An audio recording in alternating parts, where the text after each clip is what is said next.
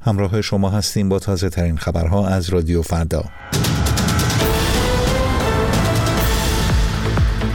به گفته کاخ سفید اسرائیل و کشورهای میانجی بر سر خطوط کلی آتش بس غزه به توافق رسیدند صدها فعال سیاسی و اجتماعی انتخابات پیش رو در ایران را صحنه آرایی و نمایشی خواندند. و برف و سرما در استانهای ایران باعث تعطیلی مدارس و محدودیت در گازرسانی شده است. با سلام به شما شنونده عزیز رادیو فردا خوش آمدید به این بخش خبری. جیک سالیوان مشاور امنیت ملی کاخ سفید اعلام کرد که خطوط کلی توافق برای آتش بس در غزه برای اسرائیل و کشورهای میانجی مشخص شده و آنها در این زمینه به اجماع رسیدند. آقای سالیبان شامگاه یک شنبه به شبکه خبری CNN گفت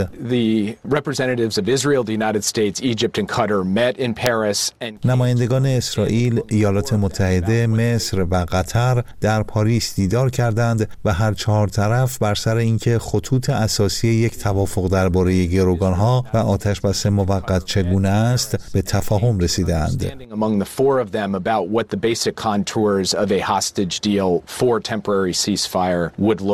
در همین حال بنیامین نتانیاهو نخست وزیر اسرائیل شامگاه یکشنبه گفت در صورت عدم دستیابی به توافق برای آزادی گروگانها حمله به رفح انجام خواهد شد.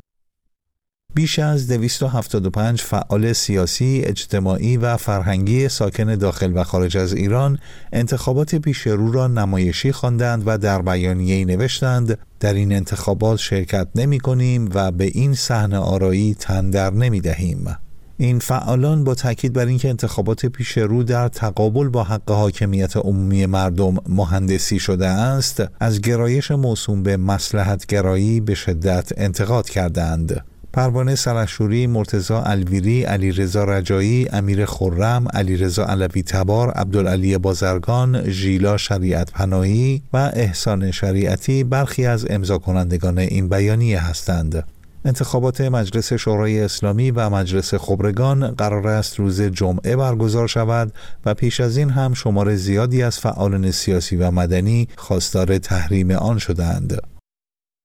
بارش برف و سرمای شدید شمار زیادی از استانهای ایران را فرا گرفته و مدارس در برخی استانها از جمله اصفهان، زنجان، خراسان شمالی و رضوی، همدان، قم، گلستان و چهار شهر در استان تهران امروز غیر حضوری هستند. در همین حال حامد یزدیمهر مدیر کل مدیریت بحران استان تهران گفت برای تداوم گازرسانی به بخش خانگی گاز ادارات و صنایع تا اطلاع ثانوی محدود خواهد شد. مقام های استان خراسان شمالی هم اعلام کردند برای مدیریت مصرف گاز ادارات و مدارس در این استان روز دوشنبه تعطیل هستند.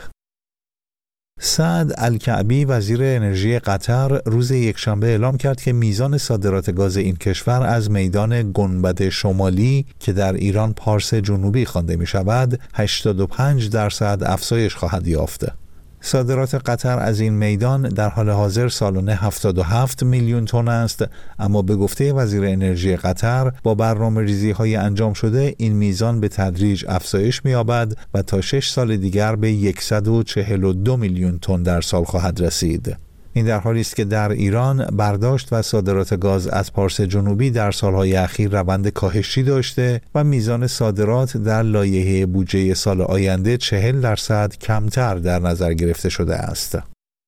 و منابع حقوق بشری گزارش دادند که مرتزا پروین فعال مدنی اردبیلی که در زندان اوین محبوس است در اعتراض به بازداشت و اتهامهای منتصب به خود از روز شنبه دست به اعتصاب غذا زده است بنابر گزارش ها آقای پروین در تماس تلفنی به خانوادهش گفته است بازجویان تلاش دارند که او را به افرادی که ارتباط و سنخیتی با آنها نداشته است وصل کنند و او در اعتراض به این وضعیت که آن را غیرقانونی خوانده اعتصاب غذا می کند. مرتزا پروین هفدهم بهمن توسط نیروهای حکومتی در اردبیل بازداشت شد و سپس به زندان اوین انتقال یافت. این فعال مدنی و بازیگر تئاتر در سالهای گذشته چندین بار بازداشت و زندانی شده است. در پایان این بخش خبری سپاسگزارم که رادیو فردا را برای شنیدن انتخاب کرده اید